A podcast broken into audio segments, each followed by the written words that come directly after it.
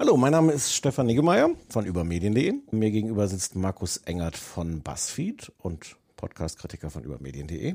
Hallo Markus. Hallo. Ähm, und wir reden über die FinCEN-Files. Und das kam so. es begab sich zu jener Zeit. Dass du äh, die letzten Wochen sehr viel gestöhnt hast äh, über die viele Arbeit, die du hast. Ähm, und es dann irgendwann im Chat, als dann endlich das Ergebnis dieser Arbeit äh, online und in der Welt war, bei dir so eine gewisse, ich weiß auch nicht, was, was da eingetreten ist. Jedenfalls, also ohne das jetzt alles vorwegzunehmen, hast du dann immer gesagt, das wäre vielleicht auch was, worüber man äh, mal in einem Medienpodcast gut reden könnte. Das klingt ja jetzt so, als ob ich mich hier ange, äh, angepriesen hätte. Da wusstest du ja noch gar nicht, dass es ein Medienpodcast ist, dass wir einen Medienpodcast haben. Ich wusste nicht, dass ihr einen Podcast habt, das stimmt, ja. Haben wir auch eigentlich ja. nicht, aber ist ja schnell gemacht. Und wir wollen. Diese Abschätzigkeit gegenüber diesem wertvollen Medium. Nein, im Gegenteil. Im Gegenteil. Ähm, und äh, die Idee ist tatsächlich, dass wir über zwei Dinge reden. Zum einen ein bisschen ein, ein Making-of, ein Blick hinter die Kulissen. Wie war das, an so einem Projekt zu arbeiten?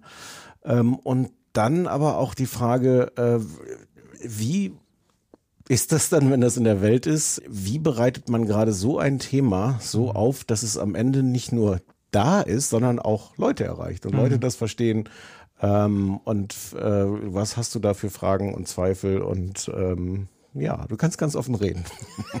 Lass uns doch mal anfangen. Seit wann bist du denn da involviert? Also BuzzFeed ähm, USA sind die, die tatsächlich diese Daten bekommen haben. Irgendwann vor äh, zwei Jahren, anderthalb Jahren?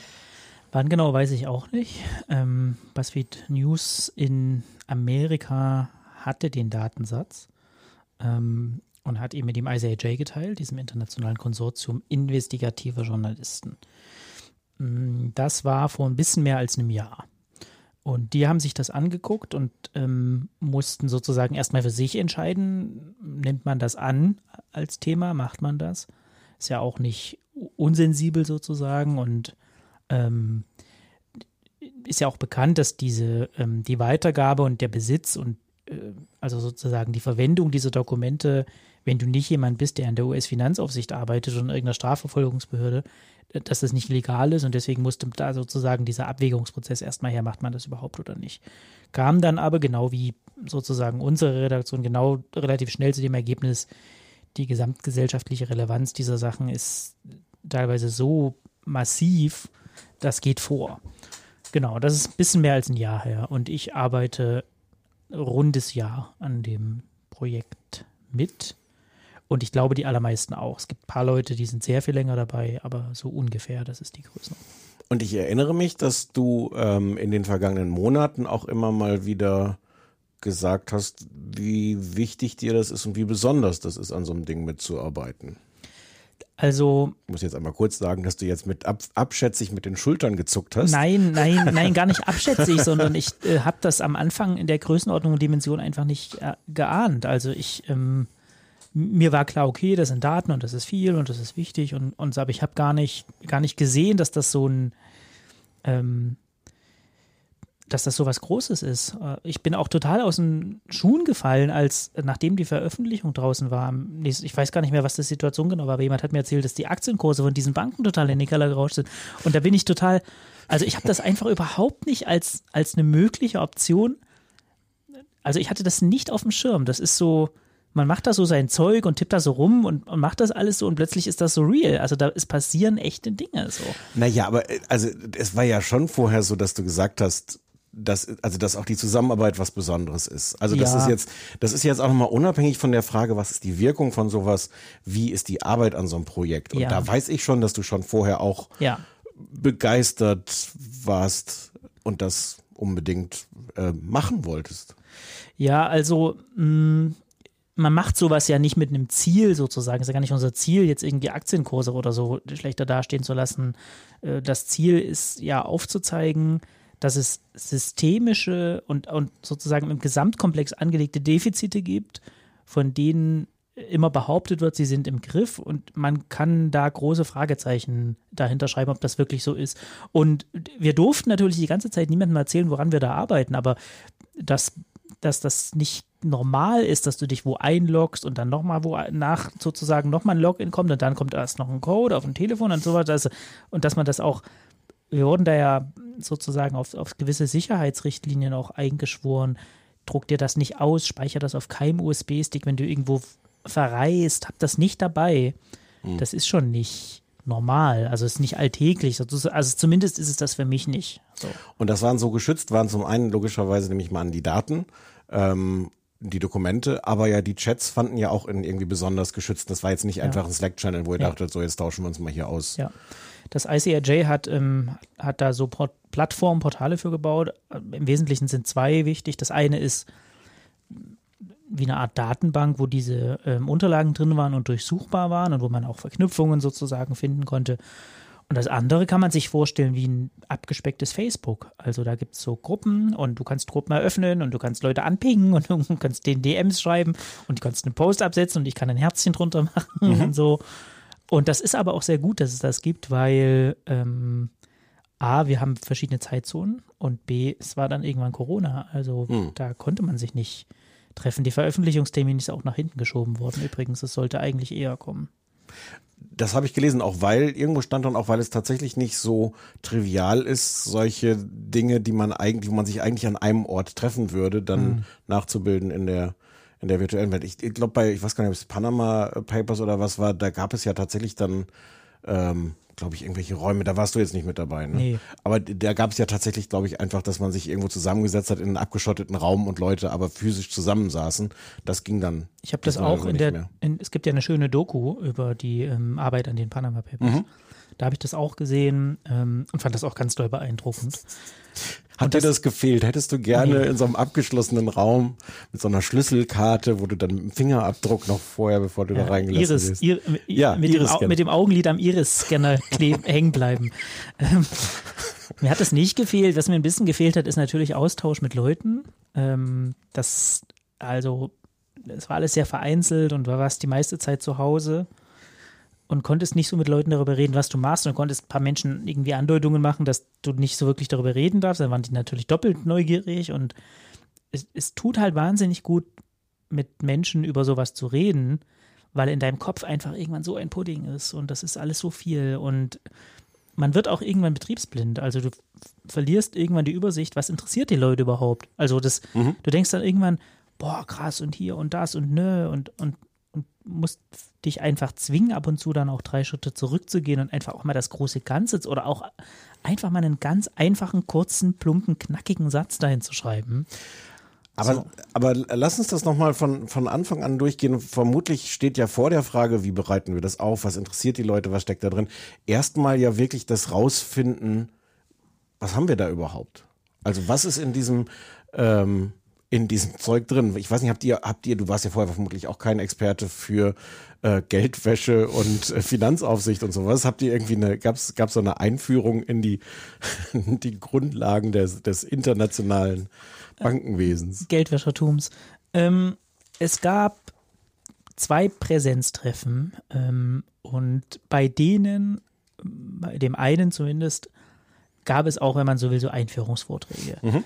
Also wie funktioniert die US-Finanzaufsicht und was ist so ein, diese Berichte nennen sich SAR, was ist mhm. so ein SAR, wie sind die aufgebaut und, und also so also, ein bisschen. Moment, wer bis jetzt nicht, wer das bis hierhin gehört hat und nicht weiß, was ein SAR ist, der muss jetzt eh erst noch mal ein bisschen ein paar Sachen nachlesen, weil ähm, das ist, das müsste man jetzt dann doch mitbekommen. Haben. Aber man muss die Abkürzung ja nicht. Ja, das ist okay, so. okay, ja. Ähm, also so, so war es alles, ne? Und es ist auch wichtig, weil natürlich da waren Kollegen aus, was weiß ich, Dänemark und und alles ist, ist also niemand weiß, wie in einem fremden Land die Finanzaufsicht funktioniert, wie, wie auch so.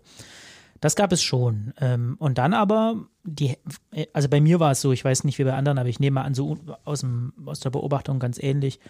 So ungefähr die Hälfte dieser Zeit bestand darin, dass wir diese Berichte äh, händisch sozusagen nochmal in Excel-Tabellen tippen.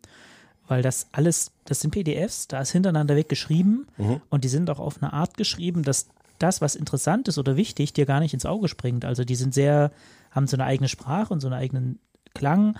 Aber manchmal hat man auch wirklich das Gefühl, der Mensch, der das geschrieben hat, hat sich Mühe gegeben, es so undeutlich wie möglich. Da liest du was und dann liest und blätterst weiter, ne? Und dann denkst du irgendwann, warte mal, sieben Seiten weiter und dann blätterst du zurück und nach einer halben Stunde fällt auf, das ist ja der Cousin von dem. So, das steht eben nicht, Person A hat X gemacht und ist der Cousin von Y, sondern so, das ist, äh, und, und damit das alles irgendwie, welche Bank war die sendende, welche war die durchleitende, welche war am Ende, wer ist, hm. welche Firmennamen, welche Kontonummern, das ganze klein-klein so, damit das, damit man das irgendwann durchsuchbar hat und in einer, in einer Datenbank und auch optisch du Verbindungen visualisieren konntest, musste das ja alles in einheitliches Format und das hatten die Dinger halt nicht. Mhm. Deswegen bestand ein großer Teil daraus, das in Excel-Tabellen umzutippen. Ist da die, die Voraussetzung, wenn man sowas in diesem Netzwerk zusammen macht mit, was waren es, 88 Redaktionen oder sowas, ist die Grundannahme, äh, wir teilen das alles, was wir hier rausfinden? Oder kann man auch schauen, dass man, wenn man über irgendwas stolpert, denkt so, hm, vielleicht haben das die anderen noch nicht gemerkt. Ähm, es waren 110 Redaktionen insgesamt in 88 Ländern. Und so der Wunsch ja. ist eigentlich schon, dass alle alles mit allen teilen. Und das ist nicht immer passiert. Und das ist aber jetzt gar nicht unbedingt eine Kritik, weil mh, mm, einerseits manchmal weiß man es noch nicht so ganz genau, was man da hat. Und wenn du das alles gleich da rein und so, ne, man scheucht sich dann irgendwann auch gegenseitig auf.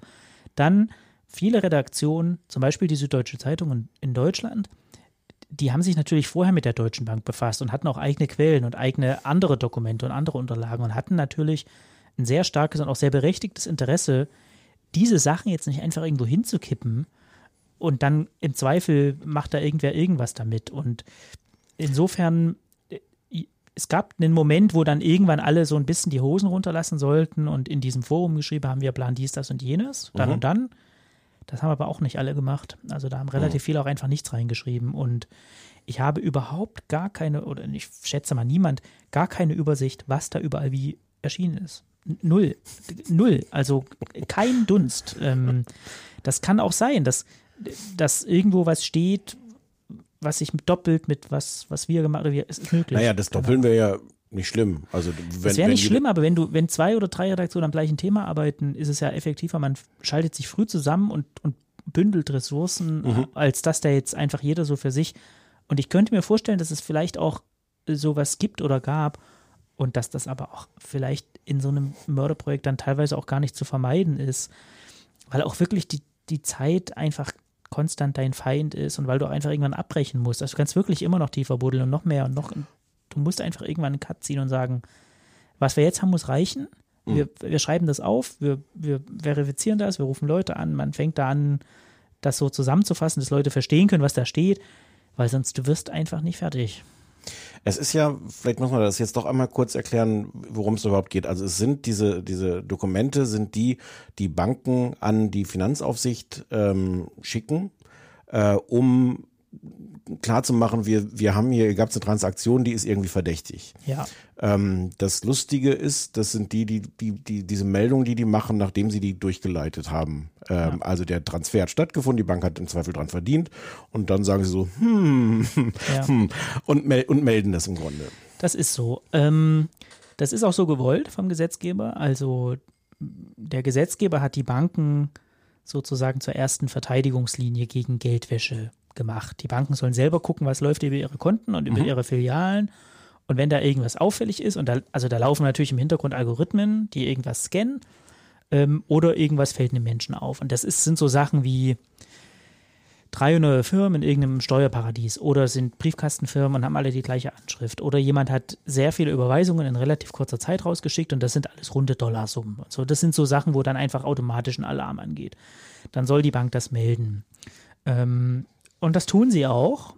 Ähm, nur was die Recherche gezeigt hat, unter anderem ist, dass sie es in aller Regel melden, nachdem sie es ausgeführt haben. Ja.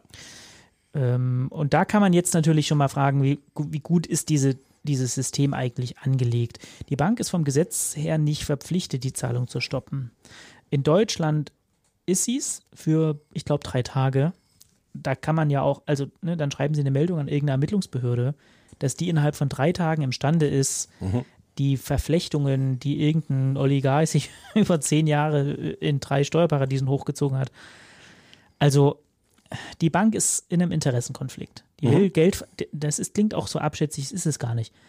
Das erste Interesse und die vordergründige Pflicht des Managements in der Bank ist natürlich, den Anteilseignern der Bank eine Rendite zu erwirtschaften. Mhm. Und das ist auch total legitim und das ist auch total okay. Die Bank will Geld verdienen und soll das auch dürfen. Und in dem Moment, wo sie Überweisungen durchlassen, entweder für einen Kunden oder hm, können wir vielleicht nachher noch gesondert erklären, für eine Korrespondenzbank, also eine Bank im Ausland, wo es eine Geschäftsbeziehung gibt, Mhm. verdienen die daran mit. Ähm, und dann sollen die gleichzeitig das überwachen und melden. Und die sind halt in einem Interessenkonflikt. Du kannst nicht einerseits damit Geld verdienen wollen und andererseits ähm, es selbst stoppen müssen. Mhm. Und da wir es hier teilweise mit ganz immensen Summen zu tun haben, sind die Provisionen, die dabei rausfallen, natürlich dann auch sehr attraktiv. Mhm. Es ist, ähm, wenn ich es richtig verstanden habe, ähm, heißt die Tatsache, dass so ein SAR, SIV, SAR, SAR, Suspicious Activity Report. wenn das existiert, beweist das erstmal nichts, außer dass im Grunde jemand bei der Bank das geflaggt hat und Ja. gesagt hat, Mann. So. Ähm, das heißt, da gab es auch einen schönen, schönen Disput ähm, auf, auf Twitter dazu, weil ich glaube, JP Morgan oder so, irgendwie der, der Chef von JP Morgan hat gesagt, na ja, also die Tatsache, dass es sowas gibt, heißt ja noch nichts und das kann ja nur Ausgangspunkt dafür sein, dass man sich das dann vielleicht genauer anguckt. Wobei dann der, der BuzzFeed-Reporter gesagt hat, ja, und deswegen haben wir uns das in jedem Fall, über den wir berichtet haben, dann genau angeguckt und recherchiert, ähm, was wir denn da, da hart kriegen können. Das heißt, all das, was ihr erstmal in diesem Konsortium und in diesen Datenbanken und in der Excel-Tabelle gesammelt habt, waren erstmal im Grunde Ausgangspunkte für dann nötige weitere Recherchen. Ja, also was in so einem Verdachtsbericht steht, ist kein Beweis. Du kannst auch zum Beispiel auf Grundlage von einem SAR nicht verurteilt werden vor Gericht. Das, ist, hat aus sich heraus keine Beweiskraft. Es sagt erstmal nur, die Bank findet das verdächtig, ist eine Verdachtsmeldung. Entweder aus Gründen irgendeines Algorithmus oder Automatismus oder weil jemand sich das angeguckt hat und kommt zu dem Ergebnis. Ähm, aber jetzt gibt es natürlich Fälle, da muss man sich auch gar nicht groß irgendwie das Schönreden, da gehen so viele Alarmglocken an. Also, was wir sehr oft sehen, jemand gründet eine Firma in Schottland zum Beispiel. Die Firma ist gegründet an einer Adresse, an der hunderte und aberhunderte andere Firmen auch registriert sind. Mag ja sein, so. Die Firma gehört einer Firma in einem Steuerparadies. Das wiederum an einer Adresse sitzt, wo aberhunderte Firmen auch. Die Firma in dem Steuerparadies gehört irgendeinem Fonds. Also Briefkastenfirmen und Fonds gehören Briefkastenfirmen und Fonds über drei Ecken. Ähm, dann, du siehst teilweise gar nicht, wer ist am Ende der wirtschaftlich Berechtigte. So. Und das, das liegt eine ganz einfache Frage auch auf der Hand. Warum sollte jemand mit einem legitimen Business so eine Firma aufsetzen? Warum sollte man das tun? Warum, wo ist dein Vorteil darin, über drei Jurisdiktionen in der Welt, die alle für große Verschwiegenheit und viel Finanzgeheimnis bekannt sind, da, warum überweist du nicht einfach Geld von A nach B? Und an der Stelle, so, und wenn dann noch solche Sachen ins Spiel kommen wie politisch exponierte Personen oder, oder Oligarchen oder Banken, die schon früher teilweise mit hohen Strafen belegt wurden, weil sie Geldwäsche und Korruption nicht effektiv bekämpfen, weil sie einen Anteil an Waffenschmuggel haben, weil sie irgendwie Terrorismusfinanzierung zugelassen haben. Wenn sowas alles zusammenkommt, dann muss man sagen, ja, formal juristisch ist das immer noch nur eine Verdachtsmeldung, aber es sind so viele Alarmglocken. Wie viele Alarmglocken müssen denn gleichzeitig klingeln, dass ihr es von euch aus dann nicht mehr durchlasst? Und solche Fälle gibt es und sie sind nicht selten. Ähm, lass uns nochmal, weil das sollen die Leute gefälligst alle nachlesen. Gefälligst. ja. Ähm, deswegen, ich würde gern so ein bisschen noch auf die, auf die hinter den Kulissen und auf die Metaebene. Also wie, ihr, ihr sitzt dann da alle und, äh, und jeder piekst da im Grunde rein, ähm, schreibt diese Dinge in die Excel-Tabelle äh, und teilt dann im Zweifel auch ähm, also kann ich mir das vorstellen, dass man dann markiert hat, irgendwie zu sagen, so hier ist irgendwas komisch oder hier gibt es eine Verbindung und dass andere Leute dann damit mit eingestimmt haben. Also wie, wie muss ich mir diese Kollaboration vorstellen? Sowohl als auch. Also ähm, du hast einen Bericht durchgearbeitet, hast die Excel-Tabelle fertig, lädst die irgendwo hoch, dann sagt jemand Danke, dann kommt das in dieses System und ähm, dann gibt es diese ganzen inhaltlichen Gruppen, ähm, die entweder nach Region oder nach, nach Bereich, so, also es gibt eine Gruppe, die heißt Europa, in der gibt es eine Gruppe, die heißt Deutschland und dann kannst du da reinschreiben, ähm, wir kümmern uns um den und den Oligarchen. Es gibt aber auch eine Gruppe, die heißt weder Europa noch Deutschland oder irgendwas, die heißt Goldhandel. Und dann kannst du auch in die Gruppe schreiben, ich habe jetzt hier drei Berichte und da taucht immer die Firma so und so auf, mir sagt die gar nichts, weiß da jemand was dazu. Mhm. Ähm, und, und so lief das im Wesentlichen. Und du hast relativ früh gesehen, wer arbeitet woran, zumindest grob, nicht im Detail, aber so grob die Richtung. Mhm. Ähm, was natürlich auch schön ist, weil dann muss man sich nicht doppeln. Und dann gibt es so Meetings, also virtuelle Videotalks oder einfach so, wo man, wo Teile der, dieser Gruppen sich dann rausgelöst haben und individuell besprochen haben. Aber es ist jetzt, also ist kein Hexenwerk gewesen, so wie man sich das so zurechtsortiert. Nee, Hexenwerk nicht, aber, aber, da, aber es ist natürlich schon, also die Tools für diese Art von Zusammenarbeit mit so vielen Leuten über so viele Länder und äh, mit dieser Menge an Daten, also ja, das ist fortschrittlich, das stimmt schon. ja, okay, das ist fortschrittlich. Na, das ist nicht ohne, das darf natürlich auch nicht, also. Ich, ich will da jetzt gar nicht mehr reingeheimnissen, aber ich meine, wenn ich sehe, wie, wie schwer es sonst schon ist, es mit drei Leuten im Büro was abzustimmen. Ja, und deswegen war es auch so wichtig, dass so sehr früh diese Formalia so festgeklopft wurden. Also, ne, wie, was muss man alles in so eine Excel-Tabelle reinschreiben und was mhm. die, worauf muss man achten, was sind die wichtigen Punkte? Mm, aber ich ich habe bei mir selbst auf halber Strecke auch was beobachtet, wo ich glaube, dass das auch zumindest ein kleiner Teil der Antwort ist auf diese Frage, wie kann das eigentlich alles überhaupt sein? Nämlich, irgendwann setzt so ein bisschen wie so eine Gewöhnungshaltung ein. Du distanzierst dich irgendwann von dem, was du da eigentlich auf dem Monitor siehst und es ist so abstrakt. Du siehst, du siehst die Ausflüsse von Drogenhandel, von Menschenhandel, von Prostitution, mhm. von, von, von Korruption, von Minen, äh, Schürfrechte, Umwelt. dieses Geld ist das ja sozusagen. Und für dich ist das irgendwann so, Bankkonto so und so, die Bank. Und, und, und irgendwann hat man sogar, Mann, ich, solche Momente gehabt, dass du machst einen Bericht auf, guckst dann da rein, denkst du, sind nur drei Millionen, habe ich keine Zeit dafür. so, ich vorhin hatte ich 300 Millionen und gestern hatte ich 1,3 Milliarden. Ich kann jetzt hier nicht wegen drei Millionen, so.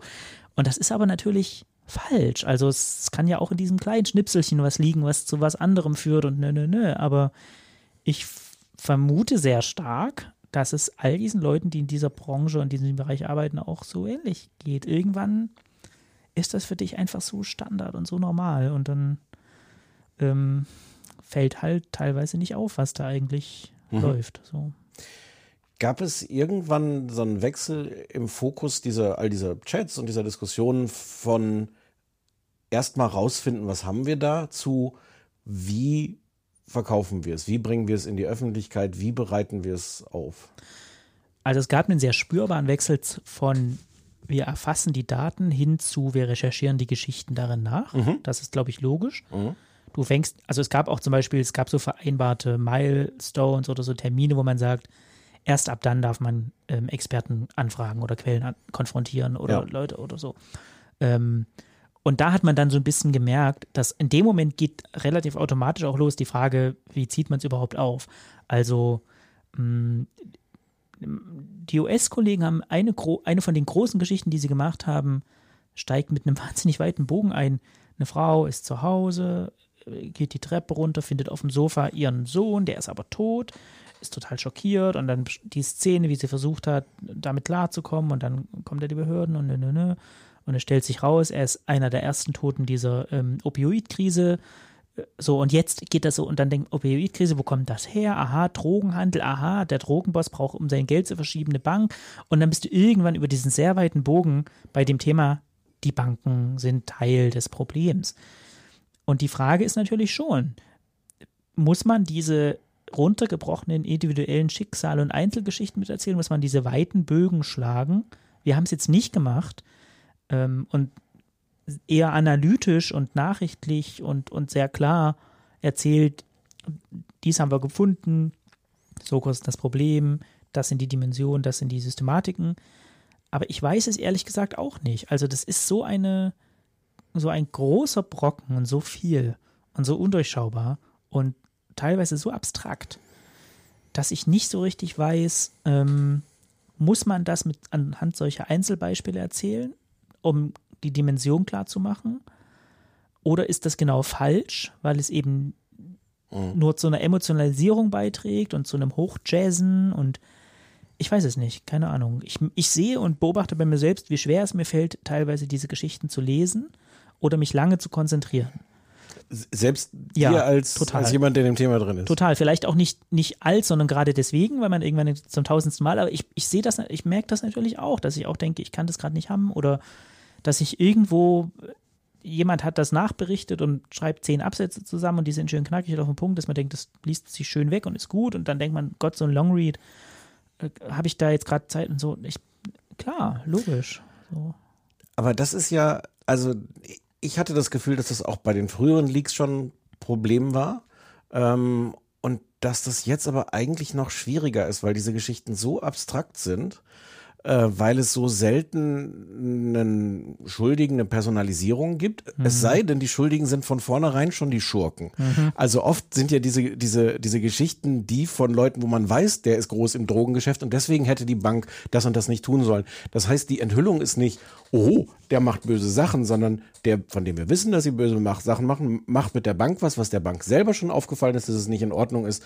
Ähm, du hast so die, die üblichen medialen Mechanismen, eine Geschichte zu, zu personalisieren, zu skandalisieren, zu emotionalisieren. Viele davon fallen bei dem Thema weg. Ja. Also ja, äh, äh, viele Leute haben auch reagiert so nach dem Motto, was ist denn da jetzt neu dran? Also denn die Banken machen mit Schmutz Geld, was ist daran neu? Oder Ja. Oligarchen und Drogenbosse verschieben Schwarzgeld, was ist daran neu? Ja. Ja, natürlich ist daran nichts neu. Also die klassischen Funktionsmechanismen von, von Journalismus oder sagen wir mal von Nachrichtenjournalismus, was sind so die Faktoren, anhand derer man sowas bewertet? Nähe, Relevanz, äh, Prominenz, das so alles, ne?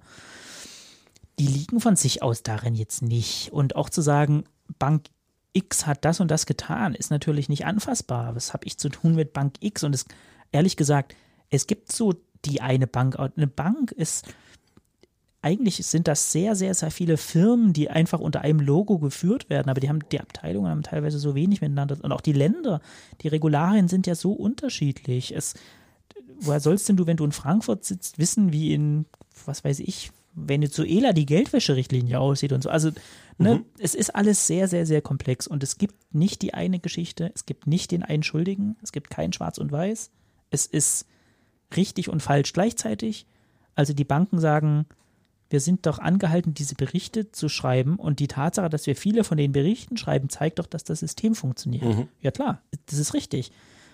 Die Tatsache, dass es so viele Berichte sind, dass die Finanzaufsichtsbehörden gar nicht hinterherkommen und das System ersäuft daran, ist aber genauso richtig. Na, und, ihr habt ja nur einen winzigen Teil. Also 0,02 Prozent. Ja.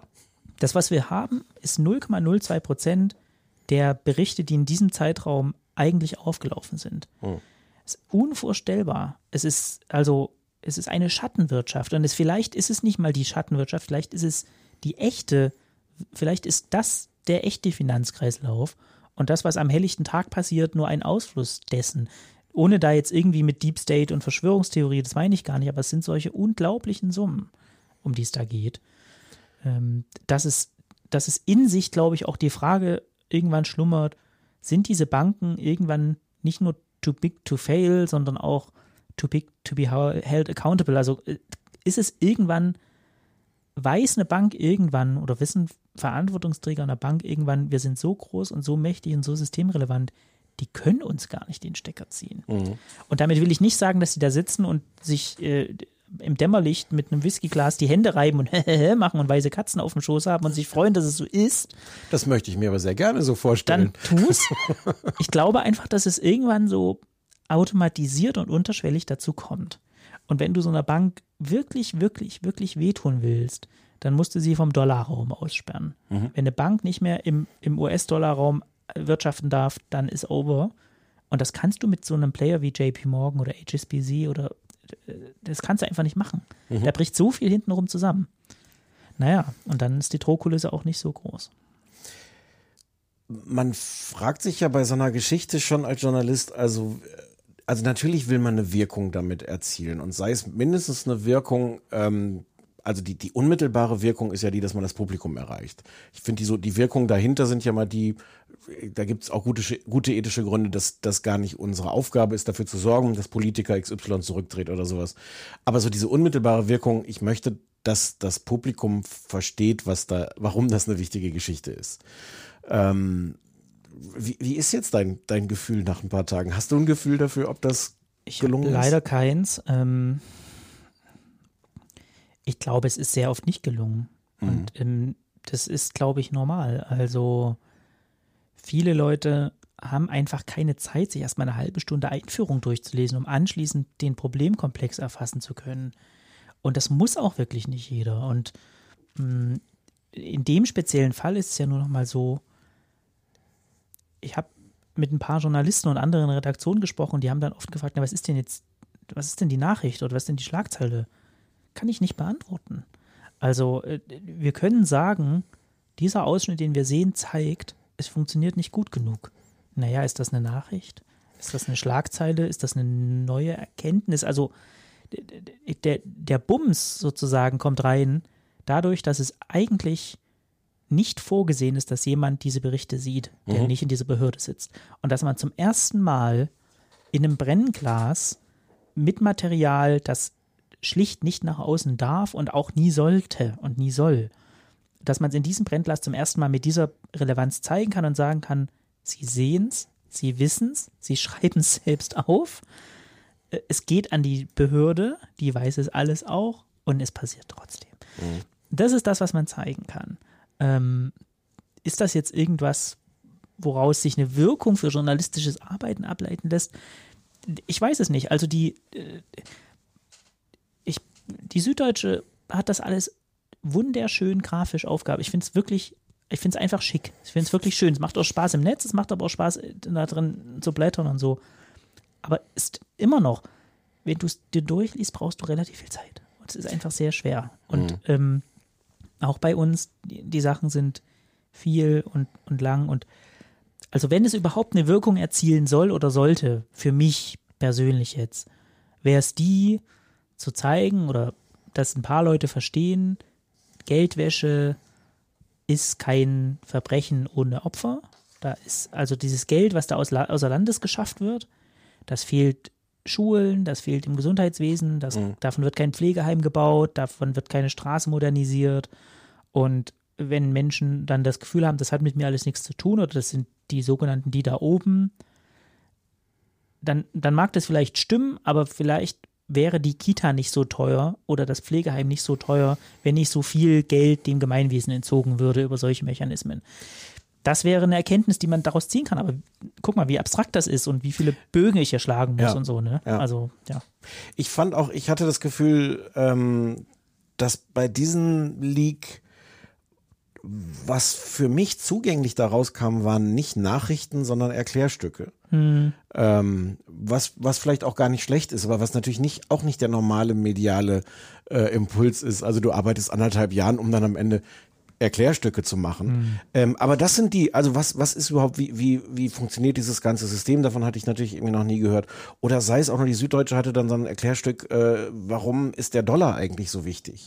Äh, weil, was, weil da so den, den Dreh- und Angelpunkt äh, irgendwie einfach mal zu erklären. Ähm, das fand ich alles interessant. Aber ich weiß nicht, ob das in irgendeinem Verhältnis steht zu dem Aufwand, den dann diese ganzen Kollegen und du getrieben haben, da Ja. ähm, monatelang diese, diese Dinge zu durchforsten. Also das kann man, glaube ich, noch nicht beantworten. Ich glaube, es wird jetzt noch relativ viel nach und nach daraus fallen. Wir alle sind nicht dazu gekommen, alles das abzuarbeiten, was wir eigentlich irgendwo mal gesehen haben. Ich würde mal behaupten, jeder, der da mit drin war, hat irgendwo so einen Notizzettel oder irgendwas, da steht drin, hier mal noch gucken, da mal noch oder das mal noch oder da mal noch ein Ausrufezeichen angemalt. Und ich glaube, es kommt noch relativ viel. Vielleicht merkt man im Zweifel im Einzelfall gar nicht, dass es darauf zurückgeht. Ähm, es ging jetzt einfach, glaube ich, in diesem ersten Aufschlag gar nicht anders, als dass sich jeder so einen Bereich sucht. Also WDR, NDR, die haben ja ein großes Stück gemacht über die Deutsche Bank und Donald Trump. Das ist natürlich ein immens zentrales und wichtiges Thema. Ähm, aber was hätten sie denn machen sollen? Hätten sie auch ein Stück über die HSBC, die hier schon gar niemand mehr kennt, oder JP Morgan, wo jeder auf der Straße sagt, habe ich mein Konto nicht, kenne ich nicht, gibt es kein Geldautomat um die Ecke, hat mit mir nichts zu tun. Will sagen, man muss es, glaube ich, in Einzelteile zerschneiden und die erstmal ordentlich darstellen. Und dann müssen wir vielleicht, was weiß ich, in einem Jahr mal gucken, wie viel ist nach und nach noch dabei herausgefallen. Und vielleicht hat es auch so viel Nervosität und, und, und ähm, Abwehrreflex in dieses System gedrückt, dass da jetzt was geändert wird. Also die US-Finanzaufsicht das war ja auch sehr witzig, wie die sich öffentlich verhalten haben. Mhm. Deren Krisen-PR bestand ja aus zwei Akten. Akt 1 war, dass sie am 1. September, glaube ich, auf ihre Webseite geschrieben haben, sinngemäß, uns ist zu Ohren gekommen, dass ein großes Journalistenteam das und das plant. Da wollen wir aber doch mal darauf hinweisen, also das ist illegal und das haben wir jetzt an die Strafverfolgungsbehörden weitergegeben und so geht es ja nun nicht. Also Akt 1 war Drohen ähm, und das hat nichts gebracht sozusagen. Und dann war Akt 2 äh, die Ankündigung, dass sie jetzt die Geldwäscherichtlinien überarbeiten wollen. Und zwar bevor die Veröffentlichung da war. Ähm, vielleicht brauchte es diesen, ich weiß nicht, ob man es Paukenschlag nennen möchte, aber dieses Störfeuer, dass Externe, die in diesem System eigentlich nichts verloren haben, plötzlich die, diese Berichte haben und da reingucken können. Und man dann jetzt sagt, so kann es dann auch vielleicht nicht bleiben. Hoffentlich.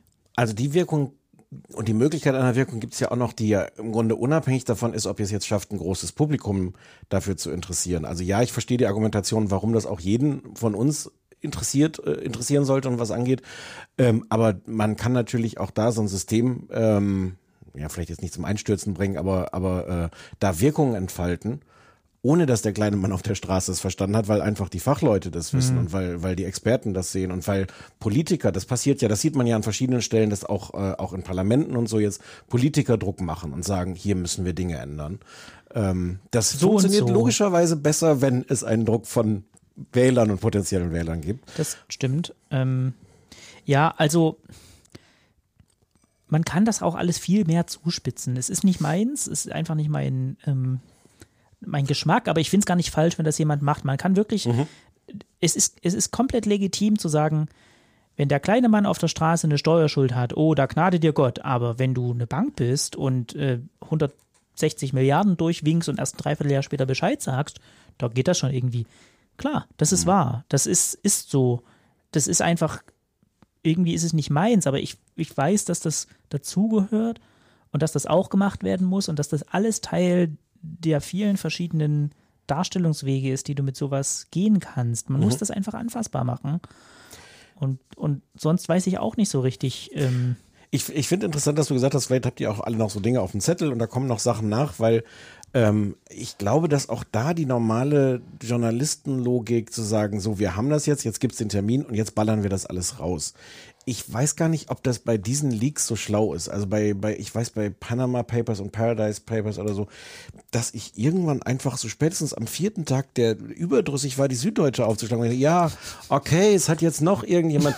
Und ich weiß, dass das, dass das mein Fehler ist als, ja, als dann, Publikum. Dann haben wir, da muss ich doch gar nicht darauf antworten, wenn du weißt, dass es aber, aber vielleicht äh, sind andere Leute auch wie ich und denken an Tag 4 so, ach ja, aber erzähl's mir doch, vielleicht hätte ich in einem Monat wieder mal Lust auf eine Panama Papers Geschichte. Vielleicht, vielleicht. Ähm, äh, Vielleicht haben auch andere Leute drei Tage die Zeitung nicht gelesen und steigen an Tag 4 ein. Ähm, vielleicht sitzt irgendwo eine andere Redaktion, der einfach genau dieses Puzzleteil fehlt, was jetzt an Tag 4 kommt. Oh. Und es, also ich, ich kann es nicht überblicken. Hm. Ich, ähm, ich, ich weiß, was du, was du sagen willst. Ich habe weder eine Lösung noch eine Antwort darauf.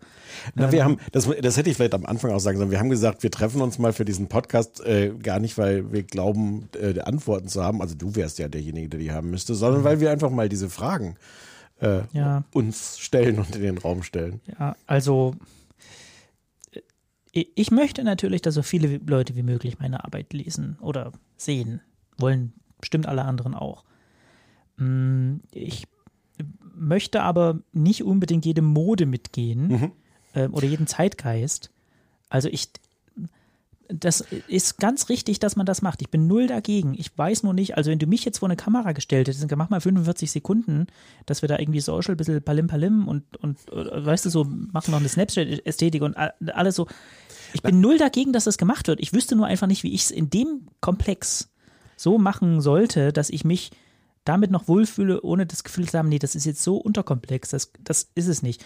Und es gibt ja zum Glück auch Moden, die jetzt nicht auf die 35 Sekunden rauslaufen. Es gibt ja einen Podcast von BuzzFeed, äh, fünf Teile produziert von Pineapple Media. Hm. Die, glaube ich, die sind, wo man hingeht, wenn man das nicht. ich weiß es nicht. Es ist, die sind, ich, was ich von dem mitbekomme, finde ich gut, aber. So. Hm. Und der fängt, also da kann man sich das natürlich auch in einer großen Tiefe anhören, wobei ich es interessant finde. Ich habe zu gehen und was nur die ersten zehn Minuten gehört von der ersten Folge. aber, aber auch die kommen natürlich rein in das Thema im Grunde über die Überforderung und, und versuchen mich abzuholen durch das so, ja, äh, ja, wir wissen auch nicht, wie man es erklären soll in einem Satz. Wahnsinnig witzig, die beiden, also Anthony und, und Jason, das sind ja so die beiden ähm, Hauptreporter bei uns im Team, die auch beide sehr, sehr coole Säue sind. Ähm, und da kriegen die die Frage gestellt, worum geht's denn da?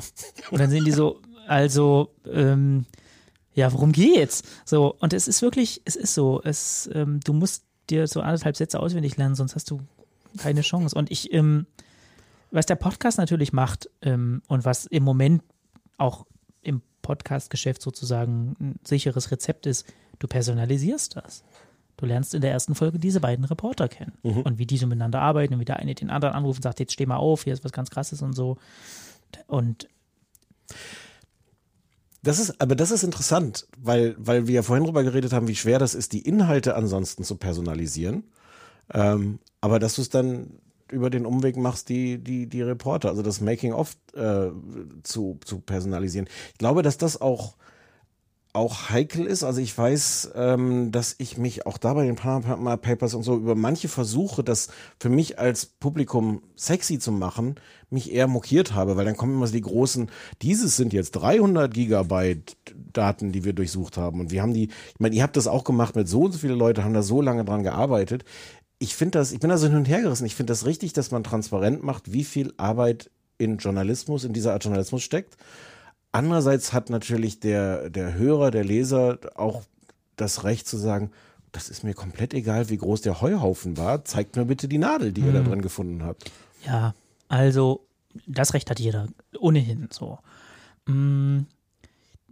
Ich weiß, dass das nicht. Wir haben ja 48 Stunden vorher angefangen mit Teasern. Ja, 48 mich, Stunden. mich ein bisschen drüber lustig gemacht. Du hast mir geschrieben und, und mich gefragt, was das soll, und ich habe deine Ironie nicht verstanden, weil ich einfach total durch war. war. Ich möchte mich dafür entschuldigen, weil es war auch kein, kein guter Zeitpunkt, äh, da, da mit solchen ironischen Vorhaltungen zu kommen. Wir können es ja auch verraten, du hast mir geschrieben, bevor ich nicht weiß, wie groß das Leak ist, interessiert mich das alles gar nicht. Und, du und hast, hast das ironisch gemeint. Und du hast mir geschrieben, wie groß das Leak ist. naja, ähm, also ich weiß, dass das gar nicht alle gut fanden und dass auch viele gesagt haben, warum kommt man nicht einfach mit der Story raus und gut ist. Klar, kann man machen. Weder richtig noch falsch. Ähm, ich finde es, ich fand es nicht so krass mit dem Getrommel. Ich finde, es ist auch, also was ist die Alternative zu sagen, wir haben ja was Wichtiges, es kommt morgen. Naja, klar hat eine Redaktion was Wichtiges. Wenn es unwichtig wäre, würden sie ja nicht aufschreiben. Also äh, wir veröffentlichen morgen irgendwas, ist ja auch keine Botschaft. Und dann, du kannst nicht verraten, worum es geht, noch nicht mal ansatzweise. Also machst du es über die Dimension. Und zu sagen, 400 Leute über ein Jahr, da weiß wirklich jeder, das ist jetzt nicht irgendein Bums. Also vielleicht interessiert es mich nicht, weil es nicht mein Gebiet ist mhm. oder es ist mir zu komplex, aber belanglos ist es nicht, sonst wäre es nicht so eine Dimension. Und dann finde ich es schon gut zu sagen, ob du jetzt morgen Abend irgendwie äh, Playstation spielst oder zur Skatrunde, vielleicht nimmst du dir nichts vor, bleibst zu Hause und, und da kommt was, was dich vielleicht interessiert. Das finde ich nicht falsch. Mhm. Oder wenn man das nicht will, dann darf man auch gar nicht sagen, übermorgen kommt mein neues Buch oder äh, nächsten Monat kommt der neue Golf raus und so. Das ist naja, ja auch okay, ich, das anzukündigen. Weiß ich, es ist ein Golf oder es ist ein Buch. Hier ja, so weißt du, halt, es ist, es ist wertiger Journalismus, aber dich dann am Ende interessiert, das ist ja egal. Aber mhm. mh, ich fand es also ja, ich verstehe den Punkt. Es geht auch ohne. Ähm Aber es gab jetzt auch da keine, keine Absprachen oder so. Das hat jeder selber gemacht und es gab da einfach so ein kollektives, was ja auch menschlich total nachvollziehbar ist, dass viele Reporter gesagt haben: so, uh, endlich, jetzt. Das ist nett, dass du das sagst, weil ich wollte das nicht sagen. Man will dann auch wirklich irgendwann von der Leine gelassen werden. Ja, so, naja, ne? klar. Ähm, nee, es gab, also es gab Absprachen. Es gab Absprachen, was den Termin betrifft wann welche Vokabel benutzt werden darf, wann nicht. Also 48 Stunden vorher hätten wir noch nicht twittern dürfen, wir veröffentlichen was aus dem Bankensektor. Okay. Das war einfach so, haben sich alle darauf verständigt. Äh, man durfte sagen, es kommt was Großes und es hat vielleicht was zu tun mit Finanzkriminalität, aber mehr halt auch nicht so. Mit Geld. Es könnte mit Geld zu tun haben, eventuell. Folgende drei Dinge könnten stattfinden, vielleicht aber auch keins davon. Ähm, äh, Katzen, so. Geld und, und dann 24 Stunden vorher ähm, verraten, dass das ICIJ involviert war und dass es ähm, Medienpartner auf der ganzen Welt gab. Und dafür gab es diese vorproduzierten Trailer, die man nicht benutzen musste, aber benutzen konnte, wenn man möchte. Und dann gab es diesen Stichtermin nach deutscher Zeit, Sonntag 19 Uhr, wo alle gleichzeitig auf den Knopf gedrückt haben. Ähm, was ja auch irgendwie albern ist, ehrlich gesagt. Ich bin da auch wirklich, war ab halb sechs so nervös und bin durch die Wohnung und dachte, oh Gott, oh Gott, wie egal eigentlich, ob es jetzt 19 Uhr oder 19 Uhr 2 ich hatte da TweetDeck offen mit dem Hashtag und das rast in einer Geschwindigkeit durch, dass überhaupt kein Mensch verarbeiten kann. Und du, das Wichtigste, was für dich im Moment ist, dass du auch Schlag 19 Uhr am Himmels Willen das raus, was, wie egal. Aber es ist dann halt irgendwie so. Hast du persönlich auf irgendeinen Knopf gedrückt um 19 Uhr? Ja. Cool. Auf welchen? Also um was, um was zu twittern oder um was bei BuzzFeed, BuzzFeed News freizuschalten oder? Um ein Text war vorgetimed sozusagen, der Haupttext, und zwei andere Texte hatten Links, die darauf verwiesen und die habe ich dann händisch und dann habe ich die Tweets waren auch vorgetimed, aber mit einem 5 Minuten Delay drin, weil ich vorher gucken wollte, ob alle Links und alle Embeds und alles lädt und so ein Zeug. Hat trotzdem nicht funktioniert. Also es war trotzdem 19.05 Uhr so, dass jemand den Text aufrief und dann kam da so ein Login-Feld, wo man für irgendeinen Embed erst irgendwelche Login-Daten, weil das noch das die Testumgebung ja, war ja. und nicht, und, also ja. okay. Da haben die Leute, die Zeitung und Fernsehen machen, schöner. Da gibt es einen Druckschluss und da gibt es eine Sendeabnahme. Ja, gut. Und dann ist es so und alles, was dann noch schiefgehen kann, ist der falsche Hashtag oder so um 19 Uhr. Wobei, wenn du um 19.05 Uhr mit irgendwas kommst oder was um 19.10 Uhr noch nicht fertig ist, ist es ja nicht so schlimm wie das Umgekehrte. Irgendein YouTube-Video war vorher schon mal live, was noch nicht durfte. Das habe ich gar nicht mitbekommen. Wo denn? Was denn? Ähm, ich habe nur gesehen, dass am Tag vorher, als ich mich mokierte über diese ganze Vorberichterstattung, jemand schon auf ein YouTube-Video verlinkte, so nach dem Motto, die Katze ist aus dem Sack.